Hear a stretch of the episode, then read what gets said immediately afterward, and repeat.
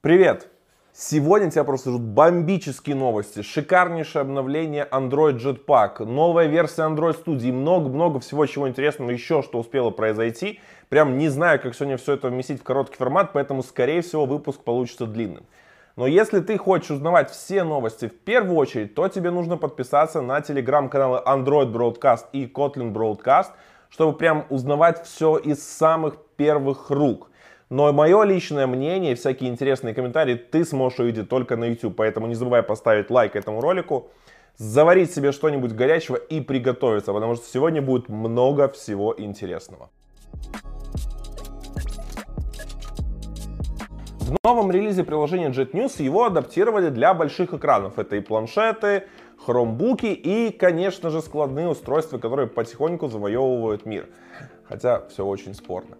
Так вот, JetNews — это приложение, которое вообще было предназначено с целью того, чтобы показать именно, как использовать современные практики, как использовать Compose для того, чтобы реализовать на нем UI вашего приложения в различный функционал. Так вот, теперь на нем еще будут показывать и примеры такой вот адаптации. И все это как раз подвязано к тому, что совсем вот только что вышла первая версия Window Manager библиотеки Jetpack, которая предназначена специально для того, чтобы удобнее работать. Но о ней мы поговорим в следующей новости, когда будем обозревать релизы. Знаю, что аудитория моего канала по большей степени это мужчины, и вы могли не слышать про компанию Flow. Они делают одноименное мобильное приложение, которое является самым популярным в категории Health and Fitness. Каждый месяц их продуктом пользуются 44 миллиона человек по всему миру. В 2021 году компания подняла раунд B инвестиций, и ее оценка перевалила за $800 миллионов. У вас есть классная возможность уже в качестве сотрудника компании вместе с ней отметить становление ее единорогом. Знаю, что вы сейчас будете говорить. Прохождение собеседования в крупной компании – это утомительный многоэтапный процесс, который может занять от одной недели до нескольких месяцев. Но 26 февраля вы сможете пройти все этапы собеседования Flow за один день, причем онлайн.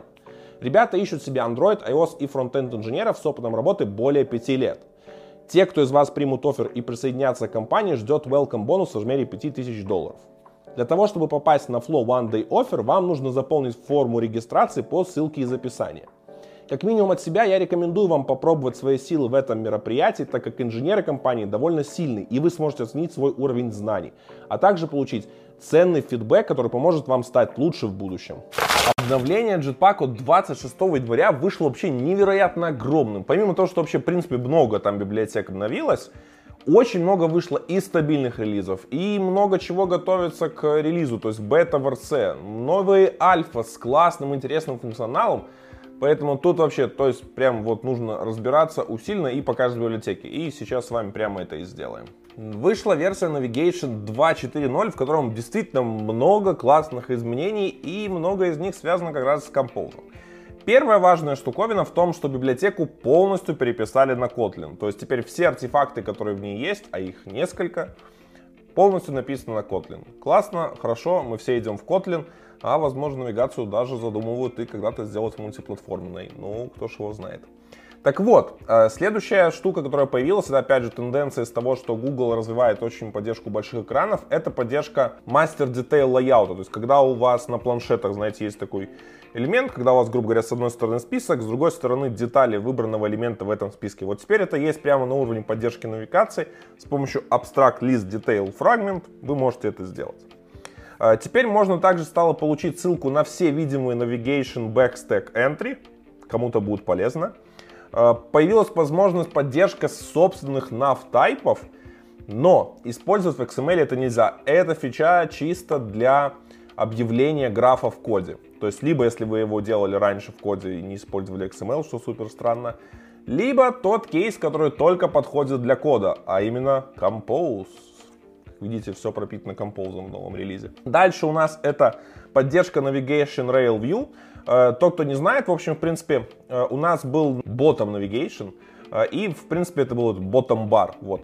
В новой версии Material Design его обновили. То есть у нас сделали для телефонов, у нас будет Bottom Navigation, то есть горизонтальные располагаться элементы меню. А для больших экранов, для планшетов у нас будет сбоку. То есть Navigation Rail View. И как раз сделали специальный суперкласс, вот который сейчас и заинтегрирован в Navigation, и с помощью него можно поддерживать и Bottom Navigation, и Navigation Rail View. То есть теперь это все вместе работает, все шикарно, все хорошо, ура. Дальше это опять же возможность делать идентификаторы для дестинейшенов не только через ID-шники, но через строки. Здравствуй, Compose. Как я говорил, Compose много чего в этом релизе будет абсолютно пропитано. Потом появилась, естественно, стабильная поддержка Jetpack Compose. Как видите, много фичей уже допилили, сделали для того, чтобы он мог работать. Появилась фича из Fragment 1.4.0, которая, в принципе, пилилась параллельно с Navigation, но Navigation не успел с релизом фрагментов 1.4.0. Это multi-back stack. Я очень подробно про эту фичу рассказывал в отдельном видео. Ссылочку на это видео сейчас у вас где-то тут всплывет, либо вы можете найти в описании. Также добавили поддержку Android 12, это связано с мутабельностью pending контентов, то есть теперь для диплинков, там для всего прям шикарно хорошо работает. Появилась возможность получения navigation арксов и в SavedStateHandle, то есть теперь у каждого аркса, который генерится с помощью Gradle плагина, будет появляться спецметод, называемый FromSavedStateHandle. И, в принципе, много-много всяких произошло исправлений багов, улучшений и вот это вот все штуковины. То есть, в принципе, Navigation прям очень активно развивается, дополняется. И уже сразу после релиза 2.4.0 запустили версию 2.5.0. Начата разработка Lifecycle 2.5.0, вышла первая альфа, и там одно всего лишь единственное существенное изменение. Это во View модели появляется новый способ создания ее. То есть, если раньше мы использовали ViewModel Provider Factory, там вызывали метод create, в который передавали класс ViewModel, который нужно создать, то теперь будет вызываться новый метод, в котором мы также передаем класс, но плюс передаем новый параметр, новый тип CreationExtras. Фактически это специальная мапа, в которую передаются различные параметры. Вроде бы ничего особенного и как бы все понятно, все хорошо, но зачем все это нужно? Вы можете понять, что с View моделью, если у вас есть в конструкторе кастомные параметры и прочим, то появляется проблема с тем, что а как туда их передать? Пришлось создавать свои View Model Factory. Если это еще у вас диаграфы, это как-то можно было автоматизировать, а если там какой-нибудь ID-шник или прочим, то это уже становится проблемой.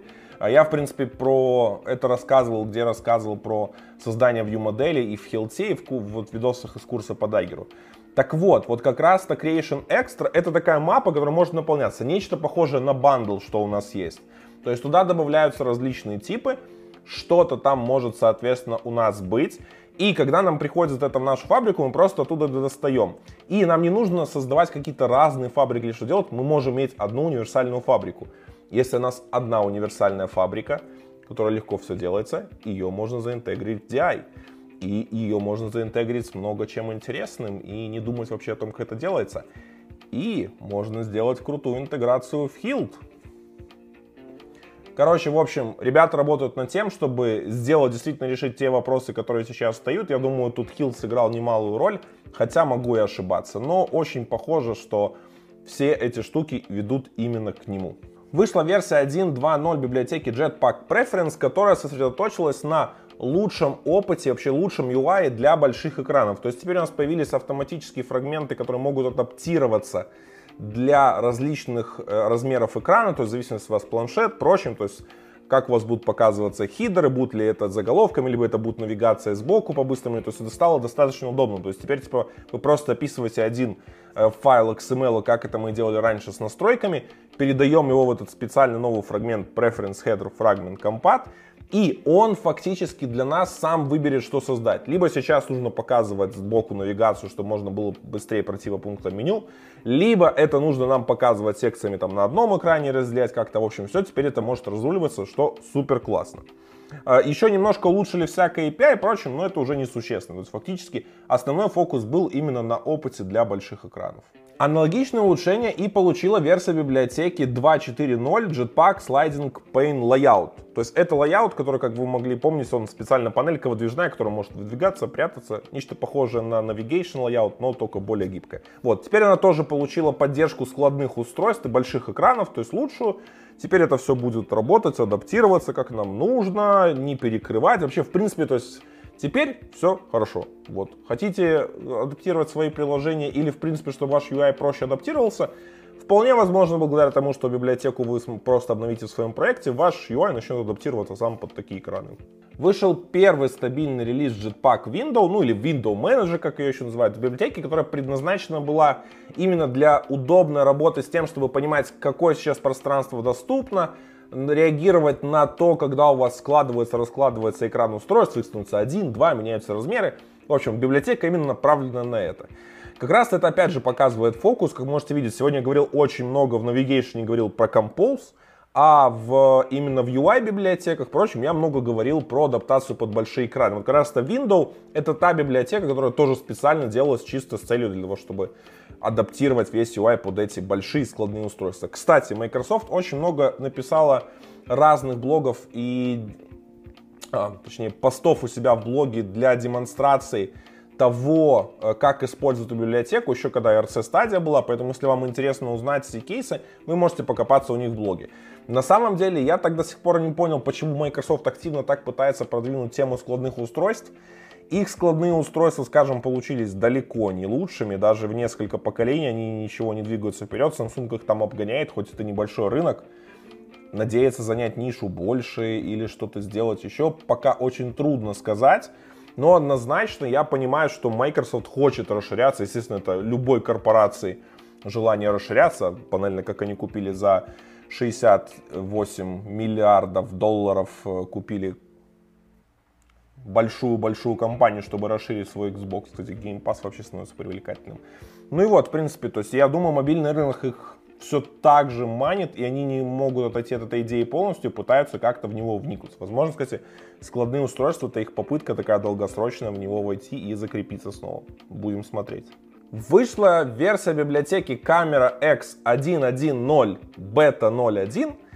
В принципе, я не тот человек, который вообще доводилась возможность поработать с камерой, со всем этим, и я очень плохо себе представляю, но очень интересный факт, что Google до сих пор такие вещи допускает, как вот произошло в обновлении. Самое главное, что в новой версии они сделали, это все теперь артефакты, которые есть в рамках Camera X, будут иметь одну и ту же версию. Почему раньше они имели разную, хотя Google уже до этого такие вещи исправляла, типа, и зачем все это так шло, я просто не понимаю. Надеюсь, что будет такого меньше, потому что действительно ты не знаешь, какую версию с какой сочетать. Хотя в этом могут помочь новые фишки Gradle, которые позволяют тебе делать version aligning и указывать прям доп. Файликом, какую версию с какой тебе нужно соединять. Также в новом обновлении Jetpack была представлена версия Jetpack Glance Alpha 2. Это как раз, напомню, библиотека для того, чтобы в Compose стиле разрабатывать виджеты. Но в новой альфа-версии, помимо того, что мы можем делать app-виджеты на телефоне, теперь мы можем с помощью Glance еще делать и тайлы для часов. Тайлы — это фактически, когда вы еще свайпаете в бок от своего циферблата на Wear OS от Google, вы видите там разные штуки, например, там, не знаю, может быть количество воды, которую выпили, там, сколько вы пробежали, впрочем. То есть такие какие-то фактически быстрые виджеты, но на часах они называются тайлами. Так вот, теперь их тоже можно разрабатывать с помощью Compose. И Google прямо, я вижу, очень огромными шагами идет, чтобы избавиться полностью везде от того, чтобы девелопить UI на XML-ках. Я только не могу понять, а когда будет поддержка Android TV. Вот честно, я даже не знаю на самом деле, чего больше сейчас в мире. Я имею в виду устройств с Android TV, ну или Google TV, как уже в современном варианте, либо часах на Wear OS от Google. На самом деле, я думаю, что все-таки выход часов на Wear OS 3.0 от Samsung очень здорово рынок пошатнул. И, кстати, они начали набирать долю. Я думаю, сейчас, наверное, доля где-то около 18% у Samsung или вообще, в принципе, у часов даже. Ну, то есть это довольно прилично, хотя год назад она была меньше 10. То есть это реально классно, и, возможно, как раз-то поэтому в первую очередь усилия сейчас направляются на то, чтобы развивать Glance именно для часов, а не для какой-то делать вариацию Compose для Android TV. Хотя, чем черт не шутит, может Jetpack Compose TV какой-нибудь и появятся экстеншены.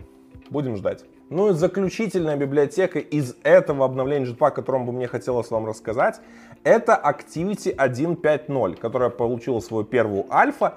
И, в принципе, по большей части я бы это обновление наказал, типа, еще шаг в пользу смерти Activity и ее колбека внутри нее. То есть сейчас начали декомпозировать три колбека.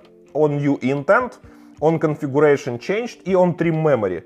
То есть теперь будут появляться специальные провайдеры, а-ля как это было сделано On Backpress диспатчером, как это было сделано с Activity Result API. То есть фактически теперь нужно будет перегружать колбеки в Activity, они задеприкейтятся, и вам нужно будет просто использовать новые классы, которые будут проводить этот функционал. Почему это делается? Во-первых, это делается, потому что Google явно понимает, что с Compose фрагменты будут не нужны.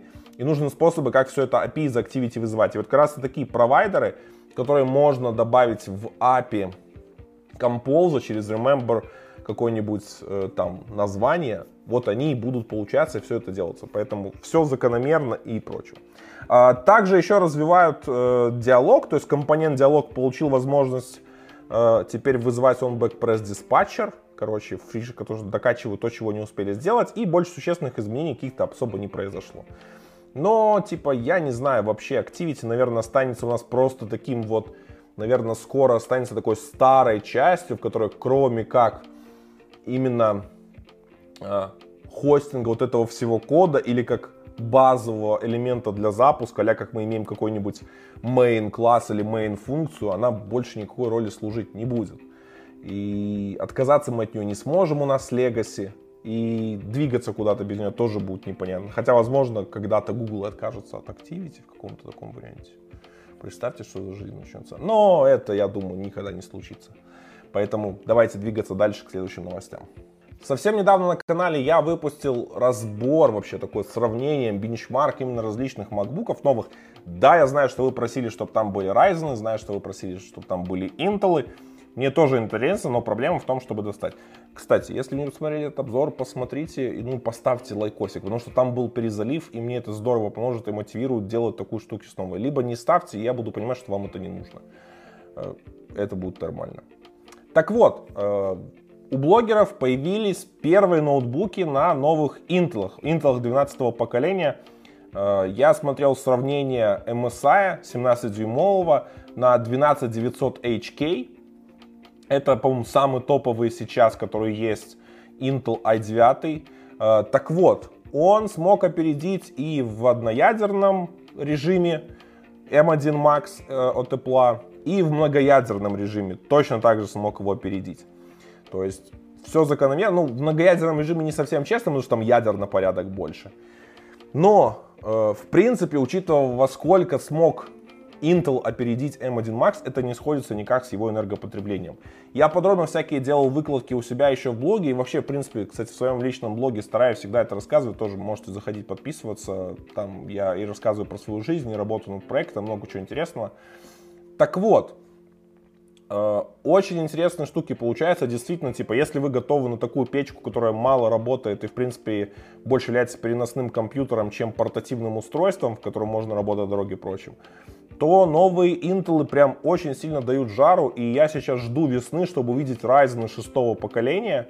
Мне очень интересно смотреть, на что они будут способны, а больше всего интересно увидеть Ryzen на Zen 4, которые будут осенью, вот там, чувствую, будет прям пушка-пушка, потому что если Intel 13-го поколения значительный рывок не сделает в плане архитектуры и скорости, то вот Zen 4 это будет что-то с чем-то, я думаю, король у нас синий не будет. Я больше верю в красного короля. А что думаете вы?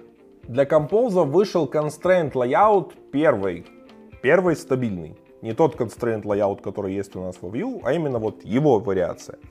Он выглядит, на самом деле, довольно ужасно, прочим. И, в принципе, наверное, я его буду юзать прям в очень редких кейсах, потому что, в принципе, вложения в Compose не такие дорогие, как многоуровневость UI в View. Но самое важное, что на основе этого Constraint Layout пилится Motion Layout. И мы получим действительно интересный, хороший тулинг для анимации. Возможно, вполне как это будет в Android View, как сейчас есть Motion Editor, прямо в редактор в Android Studio. Но дело в том, что я слабо верю в то, что это, во-первых, будет быстро, во-вторых, я не знаю вообще, типа, как это будет выглядеть с этим описанием Motion Layout, потому что сейчас это делается на каких-то джинсончиках, и Motion Layout пока еще не стабильный, то есть Motion Layout еще девелопится. То есть Constraint Layout уже можно для Compose юзать, он 1.0. Motion Layout, хоть и в нем есть, но он еще альфа. Поэтому ждем, надеемся, вот честно, вот только ради этой фичи. Constraint Layout, я не знаю, это прям over complication для, мне кажется, для Compose, прям для самых крайних случаев. А вы, кстати, используете Constraint Layout для Compose? Если используете, пишите. Ох, ну и на самое сладкое у нас остается новое обновление Android Studio «Пчелка» Bumblebee под версией 2021.1.1. И уже, кстати, сразу вместе с этим одновременно, как всегда, у нас в бета-версию переходит следующая версия. Что-то я не помню, как называется, каким животным. Или пчелкой, или, ну, пчелка ж не животное, пчелка насекомое. Так вот, неважно. В общем, она будет 2021.2. Я думал, хоть больше скачок будет в плане поддержки идеи, хотя бы там будут до последней доведут, но типа не судьба. Так вот, в новой версии в нашей пчелке что у нас появилось? Давайте теперь я расскажу. Обновленный менеджер устройств и эмуляторов. То есть он теперь стал панелью, просто встроенной панелью, которая открывается сбоку. Там у вас есть теперь список ваших виртуальных устройств, список ваших реальных устройств.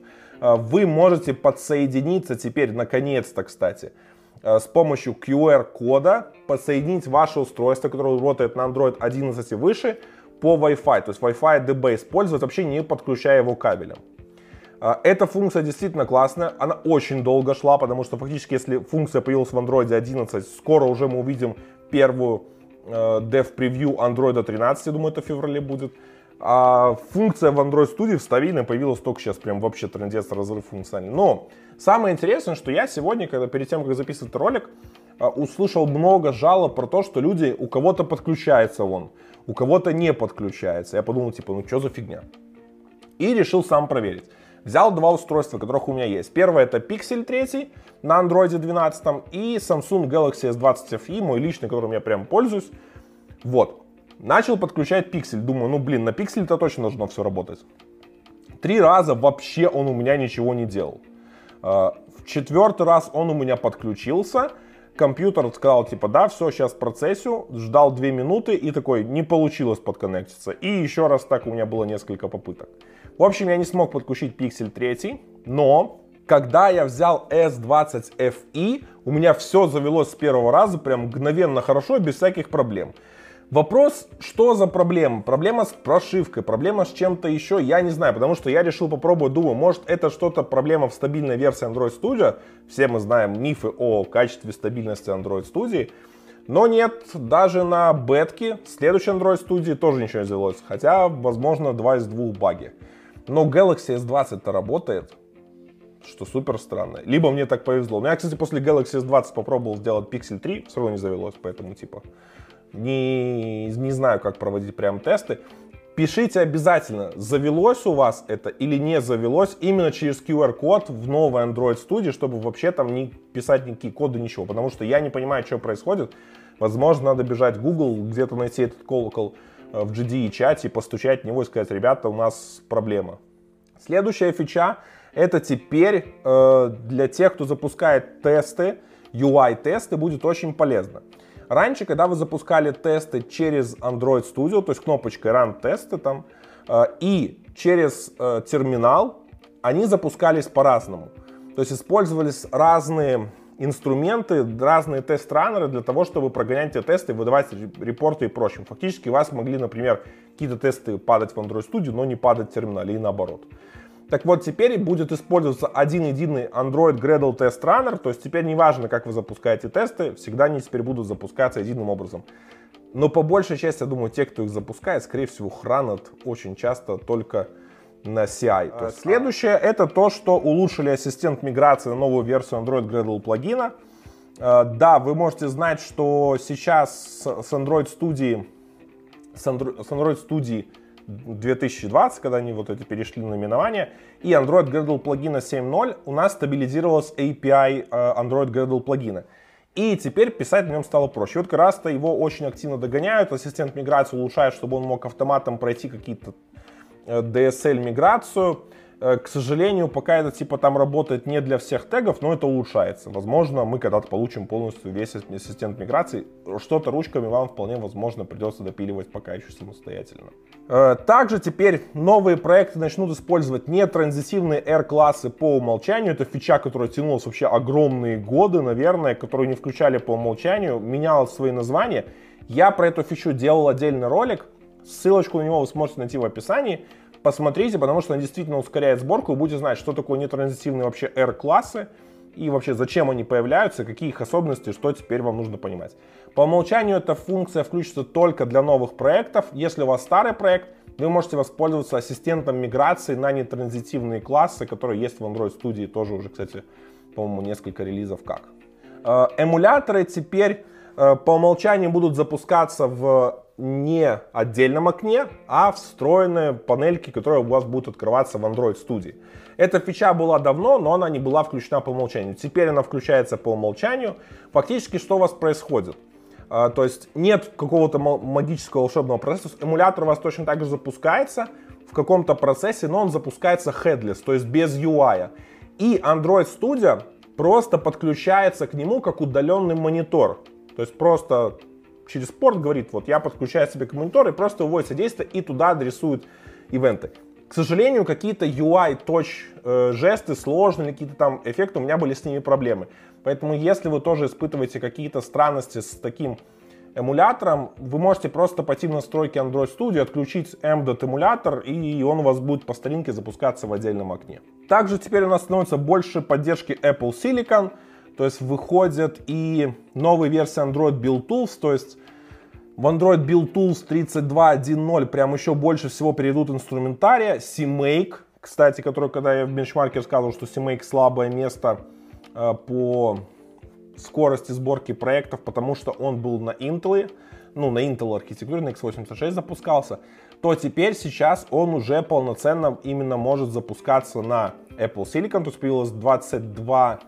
какая-то там два версии, да, 2.2.1, по-моему. То есть, в общем, самая последняя версия CMake уже вставлена, и вы спокойно можете его использовать и, соответственно, мигрировать на то, чтобы собирать с ним проект, если у вас, особенно Apple Silicon, должно улучшиться.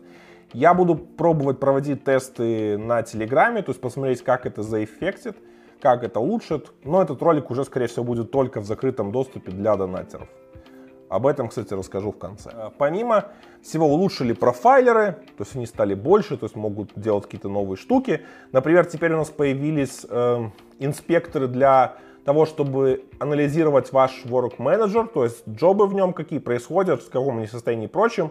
Alarm Manager, то есть алармы, которые вы сделали, и вейклоки тоже отсматривать. Я это сам не пробовал, поэтому не знаю, даже рассказать не могу ничего вам. Вот, делитесь впечатлениями в комментариях. Network Inspector теперь переехал в App Inspector. На самом деле для меня это было странным шоком. Я сам не понял, когда впервые еще юзал бетку. В Layout Inspector появилась поддержка Compose. То есть теперь вы можете собирать различные его текущие параметры и понимать, что в нем происходит. И также важная штука, которая в нем появилась, что теперь можно делать снапшоты. То есть вы можете сохранить текущее состояние вашего лайаута через Layout Inspector в какой-то специальный файлик снапшот, потом что-то поделать, снова сохранить снапшоты и сравнить их между собой, чтобы понять, что в них меняется. То есть удобная штука, которая есть в других инспекторах и, в принципе, полезна. Вот теперь можно делать и для UI. Также появилась еще возможность теперь делать превью Animated Vector Drawable. Я не знаю, Animated Vector Drawable существует огромную кучу лет, почему появился только сейчас, как бы. Вот. И также еще для Compose добавили интерактивное превью. Эта фича, в принципе, была давно, но она была недоступна по умолчанию. То есть она была экспериментальная, теперь она полностью рабочая, включена по умолчанию. Что значит интерактивное превью? То есть теперь, если вы пишете какой-нибудь, например, калькулятор на Compose написали, и хотите проверить, как он работает, вам можно не запускать его на устройстве. Вам нужно включить лишь интерактивный режим на Layout Preview в Android Studio, и вы можете покликать цифры, то есть даже будет логика работать по подсчету, если нам какие-то спец-API не используют. В принципе, то есть это позволяет намного быстрее проверять UI без необходимости запуска его на устройстве. В общем, апдейт получился достаточно интересным, хорошим. Улучшаются фичи и в Android Gradle плагине. Например, самая важная штука, которая появилась в новом Android Gradle плагине, которую я смог оценить, это для линта появился кэш. То есть тех знают ребята, у кого большие проекты, Lint они запускают очень резко, Android Lint. Потому что он супер долгий, потому что он не кешируется и перезапускается заново, и это, короче, большая боль. Вот теперь он будет кешироваться, с ним становится... Ну а на этом у меня все. Я думаю, что уже вполне возможно, что в следующем выпуске мы обсудим, что же нам представит первое дев-превью Android 13 и будущие интересные апдейты, которые у нас будут происходить с Jetpack'ом в связи с появлением новой библиотеки. И узнаем, конечно, сколько нам новых фоновых ограничений выкатит. На этом у меня все. Всем хорошего Android. Пока-пока.